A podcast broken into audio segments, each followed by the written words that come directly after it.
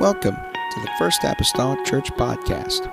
Our church mission is to love as God loves, showing compassion to every soul, thus winning those souls and equipping them to be sent out to plant and to harvest. Thank you for joining us today, and we hope that you are blessed by today's podcast.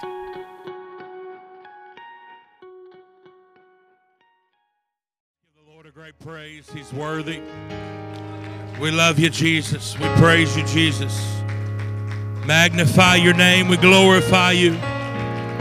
Hallelujah, hallelujah, hallelujah. Thank you, Jesus. Thank you, Jesus. What a wonderful God. What a magnificent Savior that we serve. And just thankful to be back in His house once again and give tremendous honor to uh, your leadership in this church, the McGee family, and uh, the saints of God that are here, uh, guests, whether it's your first time or it's been a while, we appreciate you being here today. And I'm thankful for what I feel in the house of God uh, here today. If you have your Bibles, turn with me to 1 Samuel, the 20th chapter. And uh, I guess I'll just stick with the theme today, with the principles of revival, because this is another one. 1 Samuel 20, verse number 18. 1 Samuel 20, 18. Jonathan says to David, Tomorrow is the new moon. Thou shalt be missed because thy seat will be empty. I want to preach to you today on this thought missing people and empty seats. Set your Bibles down, if you will, one more time and lift your hands and hearts to heaven. And let's talk to the Lord in this place. Lord, we love you and we thank you for your presence that we feel in this house this, this morning.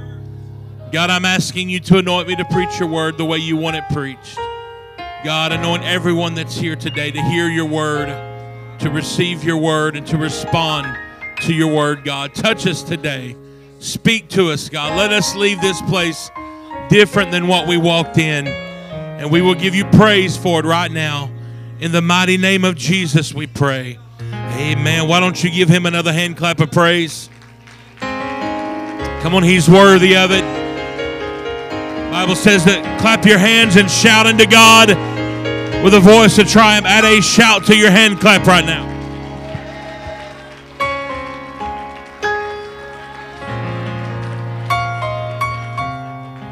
Thank you, Jesus. Thank you. You may be seated this morning. If you know the story, David is running from Saul. Jonathan realizes the situation, but he says he, to David, he wants David to know David, you're going to be missed because your seat will be empty.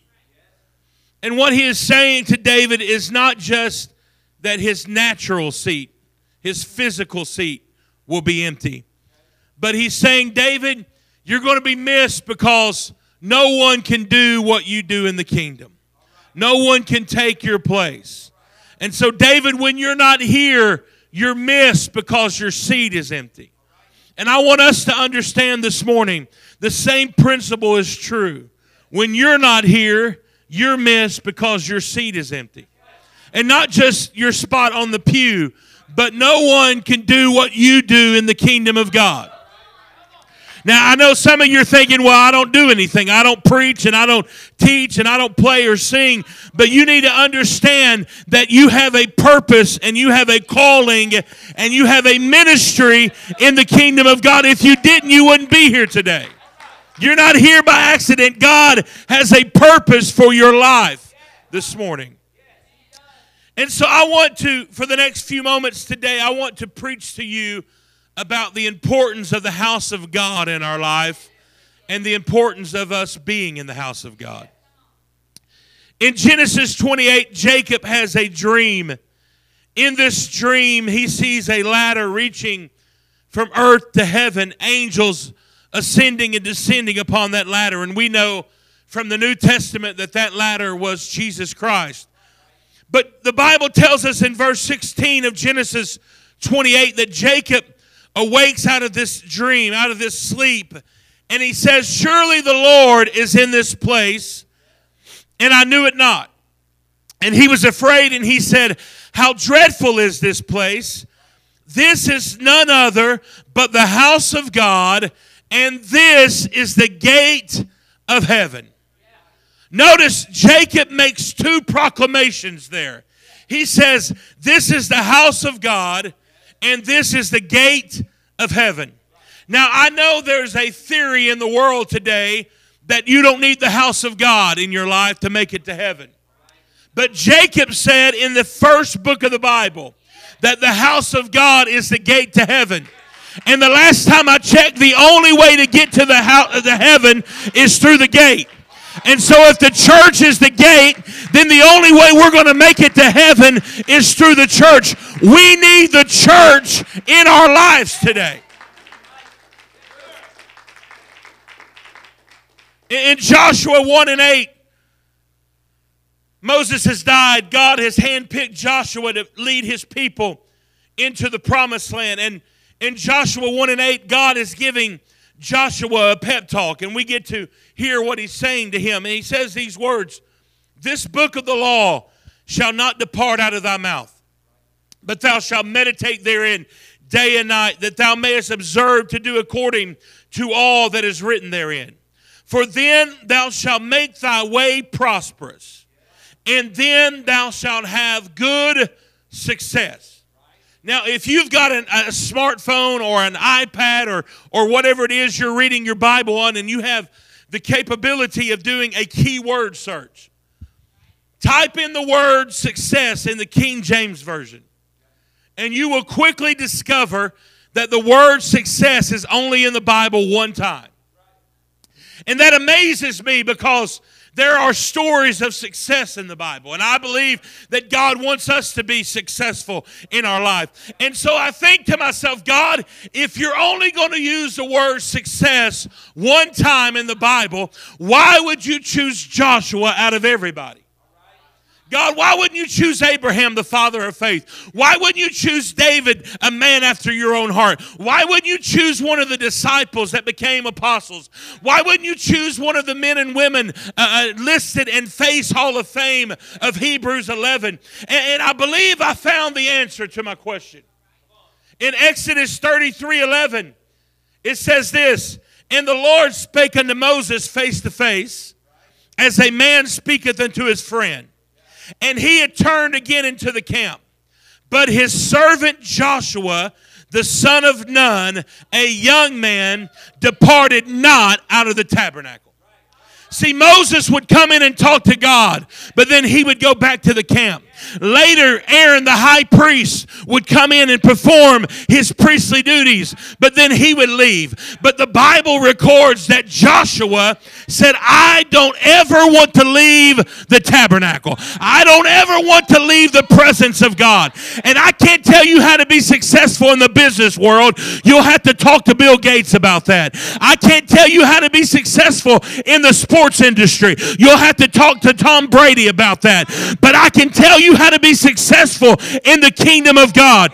You need to fall in love with this place today. You need to fall in love with the presence of God. This is where I want to be.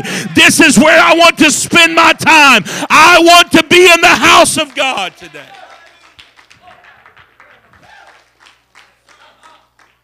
David the psalmist said in his famous Psalm 23, he ends it like this Surely goodness and mercy shall follow me all the days of my life. If you stop there, it almost appears that David is bragging on himself. Look at how awesome I am. Everywhere I go, goodness and mercy follow me. But that's not what David was saying. He wasn't saying it's because of what I, have done or that I deserve it. But he, sa- he finishes that verse. He says, I will dwell in the house of the Lord forever. The reason David could say goodness and mercy were going to follow him was because he had spent time in the house of God. And do you realize that when you come into this place uh, and you leave today, you don't leave the same way you walked in? Goodness and mercy are going to follow you home today. Goodness and mercy are going to follow you to work tomorrow. Goodness and mercy will leave with you because you have spent time in the presence uh, of the Almighty today. Psalms 26 8 says this Lord, I have loved the habitation of thy house and the place where thine honor dwelleth. I concur with the psalmist today. I love coming to church. This is not boring to me. This is not a drag to me. This isn't something someone guilt trips me into coming to. This isn't something that someone has to beat me out of the bed in the morning to get me to come to. I love coming to the house of God because there's nowhere else on the planet that I can find God's presence in God's house with God's people than right here in this house. There's nothing more that I love than the house of God today. The psalmist said in Psalms 27 4, One thing have I desired of the Lord, and that will I seek after, that I may dwell in the house of the Lord all the days of my life, to behold the beauty of the Lord and to inquire in his temple. Now, I, I don't know the exact history of this psalm. I don't know exactly what this psalmist was thinking when he was writing this. I don't know exactly what he was going through. But you know, I like to use my imagination and think that maybe uh, the psalmist was having marital problems at the time. It's a possibility. Maybe his children were acting up. Maybe they were backslid. Maybe he had just got to the doctor's uh, and the doctor gave him a bad doctor's report. Maybe uh, he just got laid off from his job and, and, and the bills were due. Maybe he was stressed out. Maybe he was depressed. Maybe he was going through all these problems. But when the psalmist took pen to parchment, he didn't address any other thing that was going on in his life. He simply said, This one thing have I desired and this one thing will I seek after, that I may dwell in the house of the Lord forever. Because the psalmist understood something. It doesn't matter what's going on in my life. If I can just get to the house of God, God can take care of my marriage. If I can just get into His presence, God can save my family. If I could just get to his house, God can heal my body. God can bless my life. If I can just get, that's why this one thing have I desire. Because if I can get to his house, God can do the rest in my life. See, church, church is not a pastime. Church is a priority. Church can't revolve around my schedule. My schedule has to revolve around church today. There are, there are two scriptures in the Bible. Uh, one of them actually ends a chapter, the other begins a chapter. Uh, but in the original Bible, there were no chapters. So, literally, one verse to the next says this It says, Solomon spent seven years building the house of God. The exact next verse says, And Solomon spent 13 years building his own house. Now, some theologians believe that the reason it took him only seven years to build the house of God was because David wanted to build the house of God, and God said no. So David said, I'll stockpile the provision for my son to do it. But when I look at the, the life of Solomon, I realize that Solomon had a heart issue. Because later in life, Solomon let his wives, he had hundreds of wives, so maybe he had a head issue too. But he, he let his hundreds of wives draw him away from serving the one true God, and he started worshiping uh, idol gods and false gods. So when I read that it took him almost twice as long to build his own house, I believe in my heart today that Solomon put twice as much emphasis on his own house as he did the house of God. And I'm not a prophet today, but I'm about to prophesy to somebody. If you ever put twice as much emphasis on anything outside of this place as you do the house of God, there is destruction in your future. If your job becomes twice as important as this place, if friends become twice as important as this place, if hobbies and pastimes become twice as important as this place, we are in a dangerous situation. This place has to be the center of our universe today.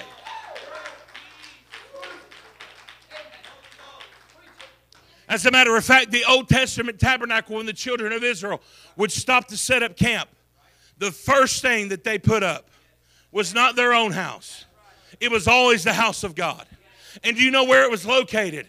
It was always in the center of the camp. That way, it did not matter who you were and it did not matter what tribe you were from.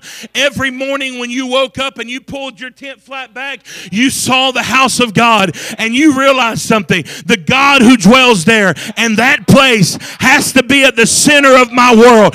God help us in 2019 to put God and His house back in the center of our schedules, back in the center of our family, back in the center of our lives, back in the center of our worlds today. Psalmist says in Psalms 84 and 4 Blessed are they that dwell in thy house. They will still be praising thee. Do you realize that you are blessed to be here today? And you can tell when somebody really wants to be here. Bible says they'll still be praising thee. You don't have to push and you don't have to prime and you don't have to cheerily. Praise just instantaneously comes from somebody that loves the house of God. And then in that same chapter, in verse number 10, he says, For a day in thy courts is better than a thousand. Now, I'm not an English major, but I realize that that is an incomplete sentence. Better is that in that is a day in thy courts than a thousand, because he doesn't tell us what the thousand is. I don't think that he was using incorrect grammar. I think what the psalmist is saying is it doesn't matter what the thousand is. You can fill the blank in. It can be a thousand vacation days, a thousand days on the golf course, a thousand days shopping. It doesn't matter. Better is one day in his courts than a thousand anywhere else. And no wonder he said that. There is no place on the planet like this house. There's nowhere else on this planet that I can get what I get in this house. One moment in his presence is better than a doctor's office visit. One moment in this altar is better than a psychiatrist's couch. One sip of Jesus is better than a sip of Jack or Jim. One hit of mercy is greater than any hit of meth. I can get more here than I can get anywhere else. Better is one day in this place than a thousand anywhere else.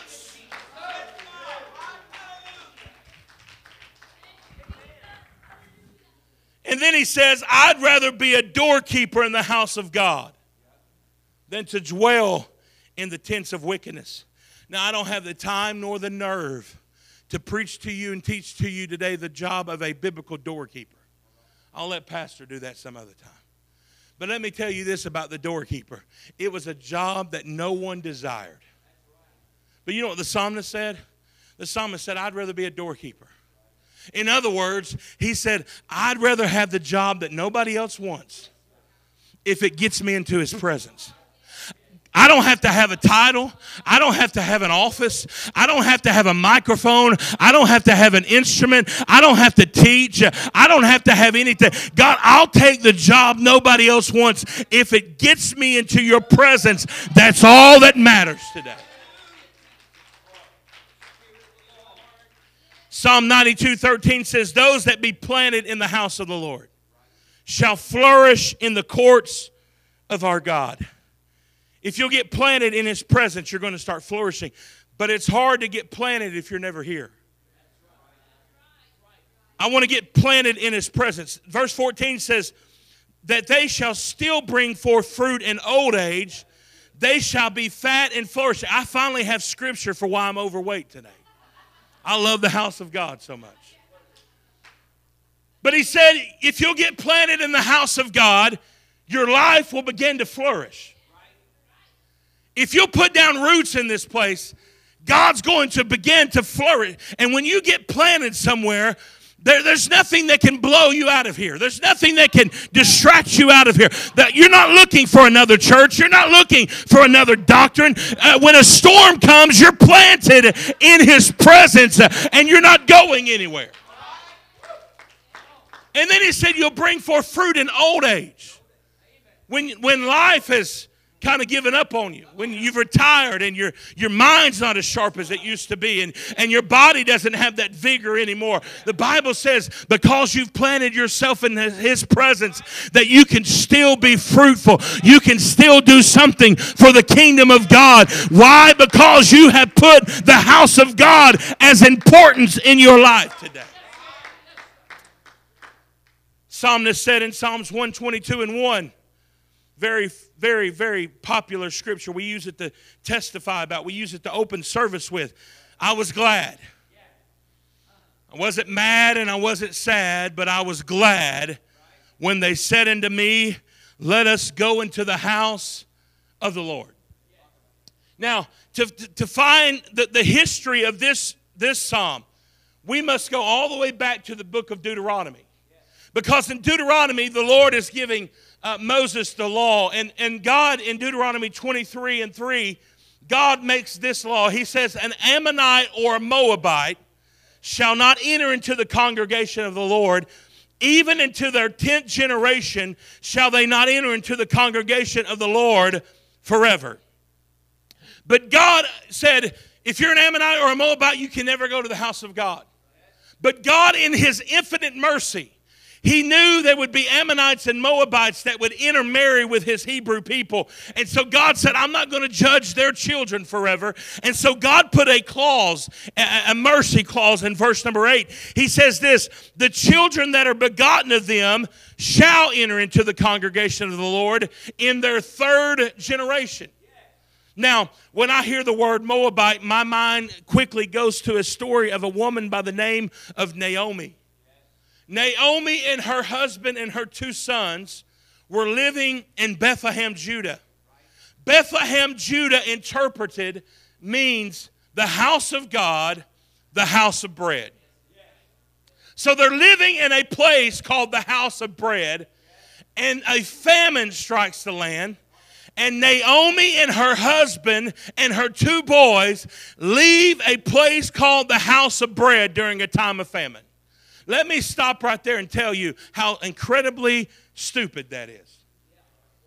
You don't leave a place called the house of bread during a time of famine. Because if they don't have bread, nobody has bread. And Naomi and her husband and her boys, they leave and they go down to the land of Moab. And there her boys marry Moabite women. Her husband dies. Her two boys die. And Naomi realizes something. I should have never left the house of God. I should have never left the house of bread because I thought I was empty then, but I don't even know what empty is like until right now. And can I tell you today, if you think your life is tough right now, if you think you're hurting right now, if you think you're stressed out right now, if you think your marriage is struggling right now, you just try leaving the house of God and the house of bread. You've not seen empty yet. You've not seen hurting yet. You've not seen pain yet. You've not struggled yet. Don't leave the house of bread today. So Naomi realizes her mistake and she says to her two daughter in laws, she says, I'm going back to my people. Going back, I should have never left. It's cost me everything. And she says to her two daughter in laws, You go back to your people. One of them kisses her mother in law and she goes back to her people. The other, the Bible records, claved. She held tight to Naomi. And she makes this proclamation. She says, Naomi, your God is going to be my God. Your people will be my people. And wherever you go, Naomi, I'm going to go. And you know what, Ruth? Those are powerful statements of faith. But Ruth, let me remind you, you are a Moabite. You will never be able to go to the house of God. But she follows Naomi back to Bethlehem, Judah. There she meets a man by the name of Boaz. They fall in love, they get married, and they have a son by the name of Obed. Obed, I'm sorry to let you know, but because of who your mother is, you can never go to the house of God. Obed gets married and he has a son by the name of Jesse. And Jesse, I know you have more Hebrew blood in you than you do Moabite blood, but because of who your grandmother was, Jesse, you're never able to go to the house of God. But Jesse has a son by the name of David, who's the author of Psalms 122. He's the third generation off of a Moabite Hebrew marriage. And so when David wrote, I was glad when they said unto me, Let us go to the house of God, he wasn't just writing something cute that we could quote thousands of years later. What David was saying was, Daddy couldn't go to the house of God. Grandpa couldn't go to the house of God. Great grandma couldn't go to the house of God. But I'm glad I can if we would realize that there are people in hospitals and nursing homes that don't have the ability to be here today, there are people in prison and jail cells that can't be here today, there's people in communist countries that can't go to the house of God, we would change our attitude to that of gratitude and we would say, God, I'm thankful. I'm glad I have the ability. I'm glad I have the health. I'm glad have the freedom to go to the house of God.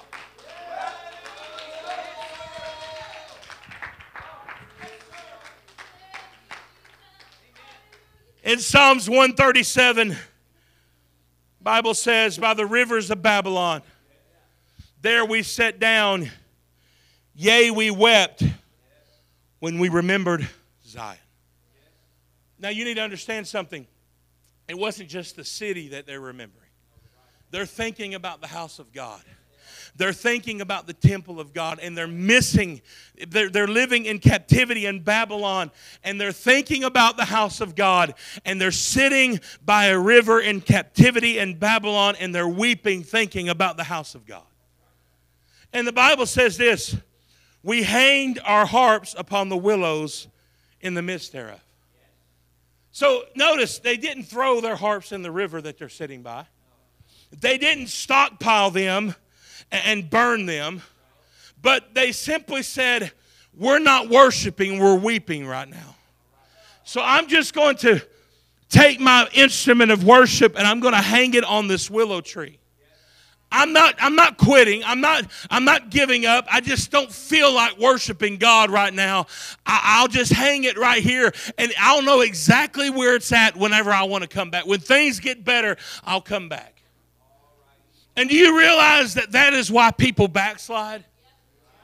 Because we hang our harps on willow trees we say pastor i'm going through something at home and, and i just i can't be faithful right now. So i'm just going to hang my, my church attendance on this willow tree. And pastor uh, i got offended and my feelings are hurt and i'm just going to hang my attendance up right here. I, i'm not quitting church. I'll be back one day whenever i get my life straightened out and, and i get my marriage straightened out and, and I, i'm not sick any longer. I'll come back to church. I'm not quitting. I just want to hang my prayer prayer life up. I just want to hang my devotion time up. I just want to hang my church attendance up. I just want to hang my prayer life and my praise and my worship. I'll come back one day. But the danger with hanging your harp on a willow tree is a willow tree is one of the fastest growing trees on the planet. They grow six to eight feet in one year. So, what you hang up today may be out of reach tomorrow. What, what you hang up right now, you, you say, well, it's just going to be there when I'm ready for it. But it may be too far out of reach uh, when you decide to come back and get. Don't hang your harp on a willow tree today. I don't care what you're going through. Don't give up. Don't stop. Don't quit coming to church. Don't stop praying. Don't stop fasting. Don't stop being faithful.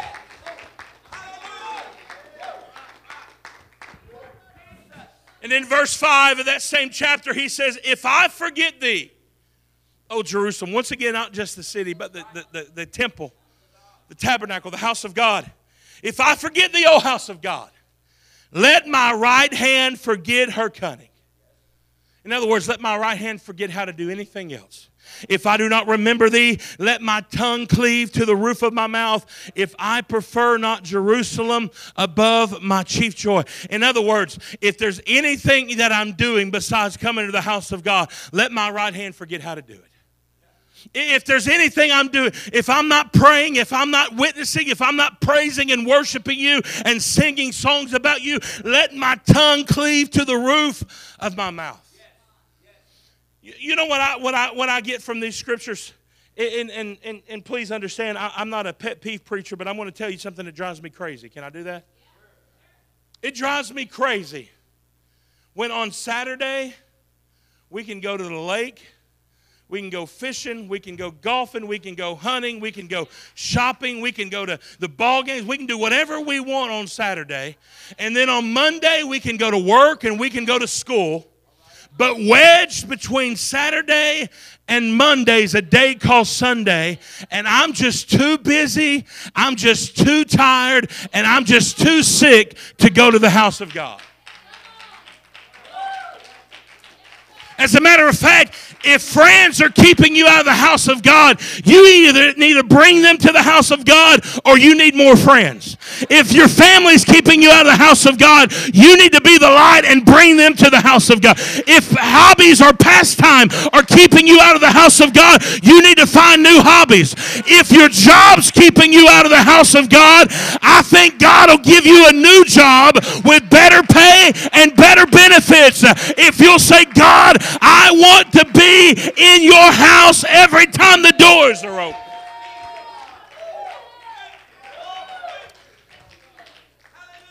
That's why the writer of Hebrews said in 1025, not forsaking the assembling of ourselves together as the manner of some is, but exhorting one another, and so much the more as you see the day approaching. See, the mentality of the church world today is less church in these last days. But the, the, the message of the Bible has never been more crystal clear than right now. We need more church in these last days. I'm thankful for modern technology. I'm thankful for the internet. I'm thankful for Facebook Live. It's great for people that are shut ins and people that can't be here. But if you can be here, you need to be here. Because you cannot capture what you feel in this place on a DVD or on a CD or watching in your pajamas at home in front of a computer. That's why the psalmist said, Oh, magnify the Lord with me and let us exalt his name together. There's nothing that can replace joining in a service and worshiping God together. In 1 Kings 2, I'm trying to hurry. In 1 Kings 2, Solomon is setting up his kingdom.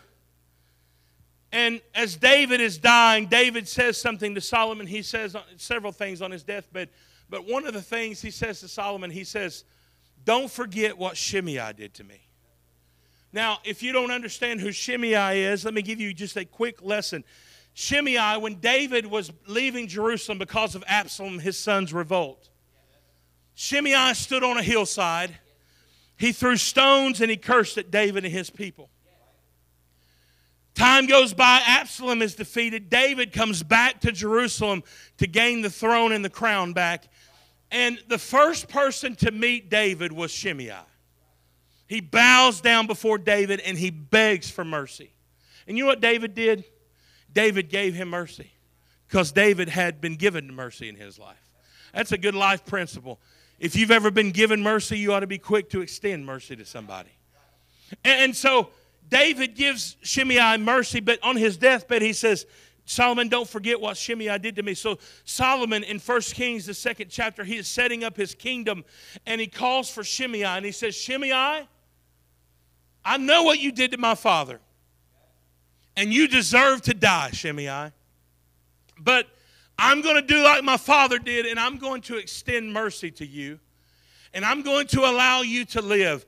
But this is how you obtain the mercy, Shimei. He said, You've got to build your house in Jerusalem and dwell there, and you can never leave. The day you walk outside the walls, the day you walk through the gate, the day you pass over the brook Kidron, know that you will surely die. Your blood will be upon your own head. And Shimei might have done some stupid things, but he made a great decision that day. He said, That sounds like a great deal, King. I'll take it. And the Bible says that Shimei dwelt in Jerusalem for many days. But at the end of three years, two of his servants run away. And someone reports to Shimei, Your servants are in Gath. And you know what Shimei does without thinking? Shimei packs an overnight bag. He gets on his animal. He goes outside the gate, passes through the wall, passes over the brook Kidron. He goes to Gath, he gets his servants, and then he comes right back. No harm, no foul, right? But Solomon hears about it. Solomon calls for Shimei and he says, Shimei, did we not make a deal that the moment that you ever leave this place, you're signing your own death warrant? And before Shimei could talk, because I know what Shimei was getting ready to do, he was getting ready to do like we do when we're caught. He was getting ready to plead his case. But King, you don't understand. I didn't sell my house. I didn't pack up everything I owned. I didn't change locations. I just went to get what was mine and I'm back. I was only gone for a little while, King. I'm home. I'm back. There's not a, it's not a big deal. But before Shimei could speak, Solomon orders a soldier and he thrust the sword through Shimei and he fell down dead on the spot. Now, some of you are saying, What does this have to do with your message today? And I'm glad you asked because I'm going to tell you. Every single one of us, every one of us deserve to die in this place. None of us deserve to be alive. But the king has issued a decree. And he said, I'm going to show you mercy. But this is how you obtain the mercy. You got to build your house in Jerusalem.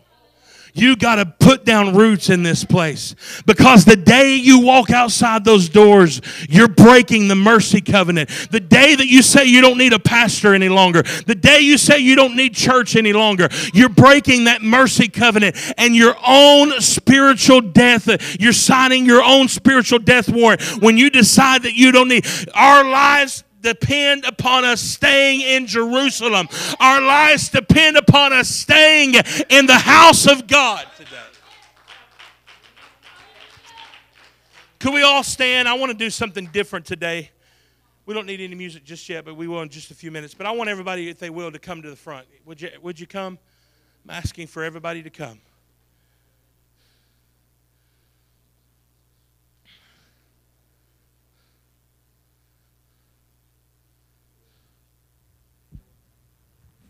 Here's the truth for today every single one of us, every one of us, have been guilty at one time or another in our life of putting things before God in His house. So here's what I want us to do on this Sunday morning of revival I want us to pray a repentant prayer. And I want us to ask God to forgive us for ever letting anything become more important than Him and His house. I want us to pray that prayer. I want us to pray it. And you can either pray along with me or you can pray in your own words. But just make sure you're praying from not just your, your, your lips, but from your heart and your mind. And ask God to forgive you. God, I'm sorry that I've ever let anything come between me and you or me and your house, God. And then when you get done praying that prayer, I want you to make a declaration to God. I want you to make a covenant with Him and say, God, from this day forward, nothing's going to become more important to me than this place. Nothing's going to be more important than you in my life. Can we pray that right now? Jesus, we stand before you right now. We bow before you right now. God, we come humbly before you. God, we come before you right now asking you, Lord, to forgive us, Lord, as we repent, Lord, for ever letting anything be more important than you in our life. God forever letting anything else become more important than the house of God in our lives. God, we stand here today and we humbly ask you to forgive us, Lord. God, we've let we've let family become more important. We've let friends become more important. God, we've let we've let life become more important. We let work and and trying to make that dollar and trying to get extra overtime, God, and, and trying to do the things that we want to do. And we've let sports and we've let hobbies and, and we've let life become more important than you, God. And Lord, we're asking you to forgive us right now. And God, after I ask you to forgive me, Lord, I want to make a declaration right now in your presence that from this moment forward, nothing will be more important than you and your house. God, I want to put you at the center of my life, just like the tabernacle was in the Old Testament. God, I want to be like the psalmist and say, This one thing have I desired, and that will I seek after, that I may dwell in the house of the Lord forever. God, I want to be like Joshua, and I don't ever want to leave your house, and I don't ever want to leave your presence. God, let me realize what Jacob did, that this is the house of God, and this is the gate to, to heaven. Lord, let me put down roots in this place. Let me get planted in your presence uh, so my life will begin to flourish. Let me be like David and say, I was glad when they said unto me, Let us go into the house uh, of the Lord. God, don't let me make the mistake that Shimei did. Don't let me ever leave Jerusalem, God. Let me stay in the house of God. Let me stay in this place. God, don't let me hang my harp on a willow tree just because I'm going through something right now now. But Lord, let me stay faithful to you. Let me stay faithful to your house today. God, I'm asking all of this right now, Lord. I'm asking you to help me, God, because I know I'm going to be tempted at times. God, I know I'm not going to feel like coming at times. I know there's going to be distractions at times. But God, I'm asking you to strengthen me today. And God, let me be reminded of this moment. Let me be reminded of this message every time I begin to fall away from the house of God. In Jesus' name I pray. Amen. Now I want to I want to talk about one more thing before I let us go today. There is a very familiar story in the book of Luke, Luke the 15th chapter. Bible tells us that there was a man who had two sons. And one of the sons, the youngest son, he says to his father, he says, "Dad, give me my inheritance. I'm leaving." Now, you need to understand something about uh, biblical times for a son to ask for his inheritance while his dad was still alive. That was a slap in his face. That was a heartbreak to the father because basically what the son is saying is, I wish you were dead or I wish you would die, dad. And I want you to understand something today. He won't tell you this and he won't tell you this, but I'm going to tell you this. Because I'm married into a pastor's family and I spend a lot of time with pastors. My best friends are pastors. And I'm going to tell you something. When you walk outside those doors with no reason or explanation, never to be heard from again, they don't have a pizza party and rejoice that you left. It breaks their heart and it's a smack in their face because they have invested in you. They have prayed for you. They have preached and taught you. They have spent countless hours praying for you. They spent sleepless nights. They've done everything. And they spend, they, they, they spend their time thinking, what could we have done differently? What did we do wrong that they left? But you know what? The father watches the son leave reluctantly. And the Bible doesn't say this. This is just this is the Maupin International version. This is the MIV. Here's what I think happened. When the father saw the son go out of sight, I think he looked at his servants and he said, That calf that was born last night, I want somebody to stall that calf up and start fattening it.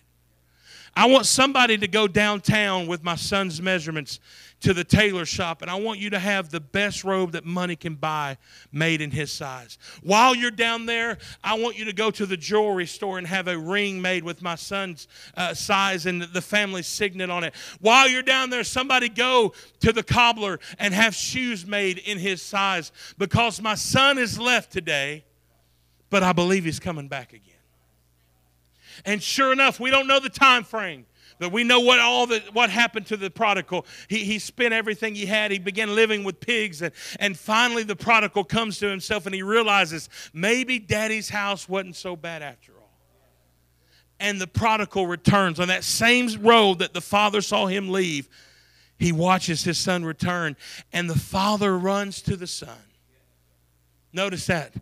He, he doesn't he falls on him he kisses him. He doesn't let what the son looks like or smells like. He looked like a pig pen. He smelled like a pig pen but the father didn't worry about it. See when prodigals begin coming home we can't worry about what they look like. They're not going to look the same way they did when they left but we got to love them anyway. And look what the father does next. He says Kill the fatted calf. Bring the best robe. Put shoes on his feet. Put a ring on his hand.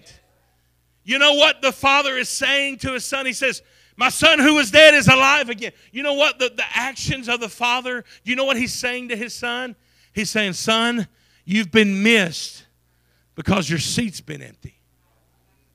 But, son, we didn't sell your seat. We didn't put your seat in storage. We didn't let anybody sit in your seat. You've been gone, and no one can sit where you sit. No one can do what you did, son. And we have been anticipating and waiting for this day. And you know what I believe? I believe that this community is full of prodigals and backsliders, missing people that need to fill these empty seats. And I believe that it's our job. And I can't preach to you the importance of the church if I can't pre- preach to you the importance of being the church when we leave here. We need to go and find the prodigals and the backsliders, and we need to bring them home and let them know hey, you're still missed at church. You're still missed at First Apostolic Church. Your seat's still empty. No one's sitting there. We've been waiting for you to come home. I felt God tell me some years ago in prayer that before He raptures the church, He was going to send three waves of revival to the church. One wave of revival is He's going to send unchurched people. People that don't have a clue. They don't even know basic biblical stories. They don't even own a Bible. They don't, they don't even know basic songs that we take for granted. God's going to send them. Another wave of revival is he's going to send people from other denominations, people that are living for God the best of their ability, but they know there's something missing. God's going to send them here so they can hear the fullness of truth. But I felt like God told me in prayer the first wave of revival that he was going to send was prodigals and backsliders, missing people and empty seats. So here's what I want us to do before we leave this place today. I want us to leave this altar and I want us to begin laying hands on these pews. And I want us to prophesy to the pews. I want us to speak to the seats today. And I want us to begin naming people that aren't here anymore. I want us to begin naming our family members and our loved ones and our, our friends and our, our classmates and our coworkers and our neighbors and people we know in the community. I want us to begin laying hands on these pews and sit down in them if you want to and say, God, they may be missing today, but Lord, I believe that you're going to send them back to this church to fill these empty seats. Can we do that right now? Can we just begin walking through this church? Come on, there ought to be a there ought to be a mother right now that says this pew may be empty, but my children are going to sit here one day. There ought to be a grandparent that says this pew may be empty, but my grandbabies are going to sit here one day. There ought to be a husband or a wife, your spouse isn't here, and you proclaim that this seat may be empty right now because my spouse is missing, but God's going to bring them home.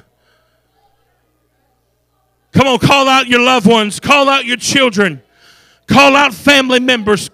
There ought to be a young person whose parents aren't here. You begin saying, God, this is where my mom's going to sit. This is where my dad's going to sit. This is where my classmate's going to sit. This is where my coworker's going to sit. Lord, this is where my neighbor's going to sit.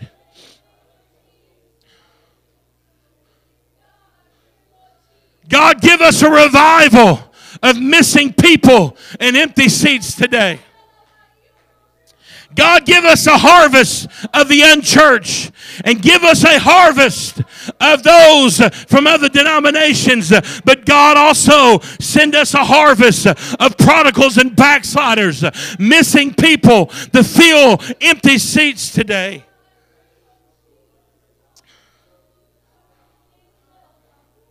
Come on, would you boldly declare it right now? Come on, let hell know that we're meaning business today. We're not giving up on them. We're not throwing in the towel on those loved ones. We're still praying. We're still declaring. We're still believing. We speak against every principality and power of darkness in this community.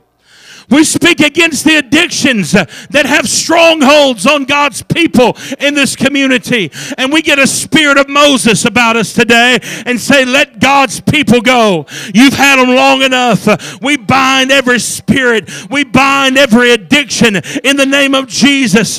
God, loose those missing people to fill these empty seats today.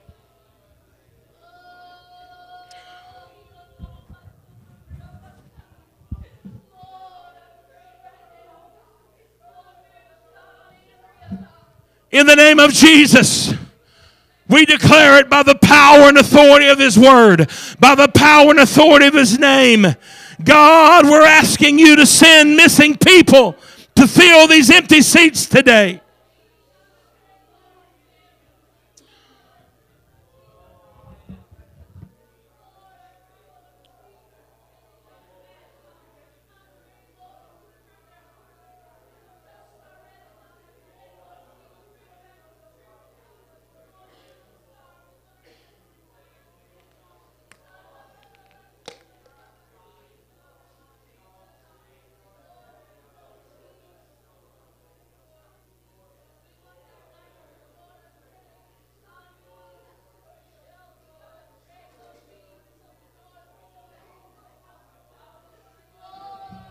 Come on, that's it. Don't just pray it, believe it right now.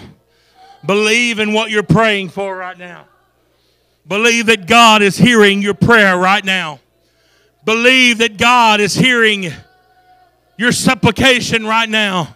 Believe that He's already working. Believe that He's already sending an angel to a home right now, to a bar stool, God, to a prison cell, to a rehab facility, to a place of business. He's already reaching that missing person.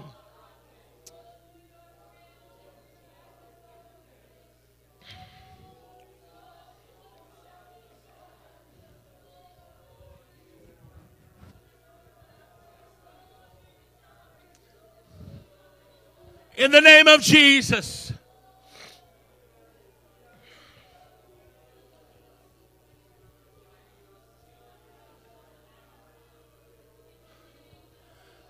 I believe that there are prodigals and backsliders sitting at home right now, sitting at work right now with their phones in their hands, just saying, I wish somebody from church would text me. I wish somebody would call me. I wish somebody would Facebook me. I wish somebody would come by my house or by my place of business and just let me know that I missed. I believe that's all it would take with some of them. Just let them know that they're missed and that their seat's still empty and that there's still room for them, that they're still loved, they're still wanted in the house of God.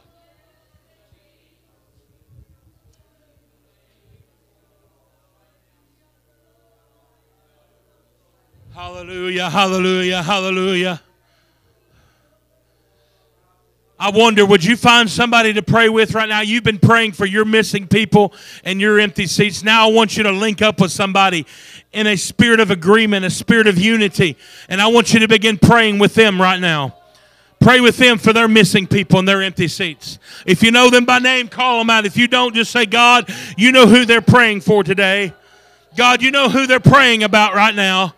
God, I'm asking you right now as we gather together in a spirit of unity a spirit of agreement, God, touching heaven.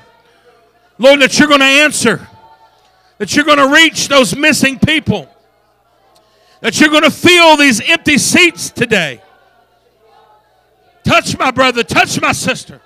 God, give us a holy boldness to reach the lost. God, help us, Lord, to reach missing people. Let our light shine in the city. Let it pierce the darkness, God.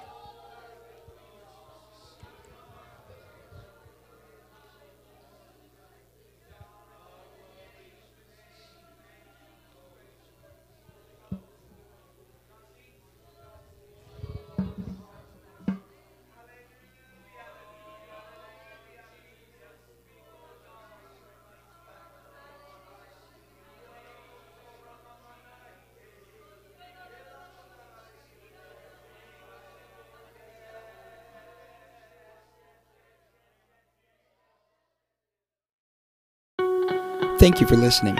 If you would like more information about our services and activities, you can find us on Facebook, Instagram, and Twitter with the username FACMC. Again, that's FACMC. Thank you and have a blessed day.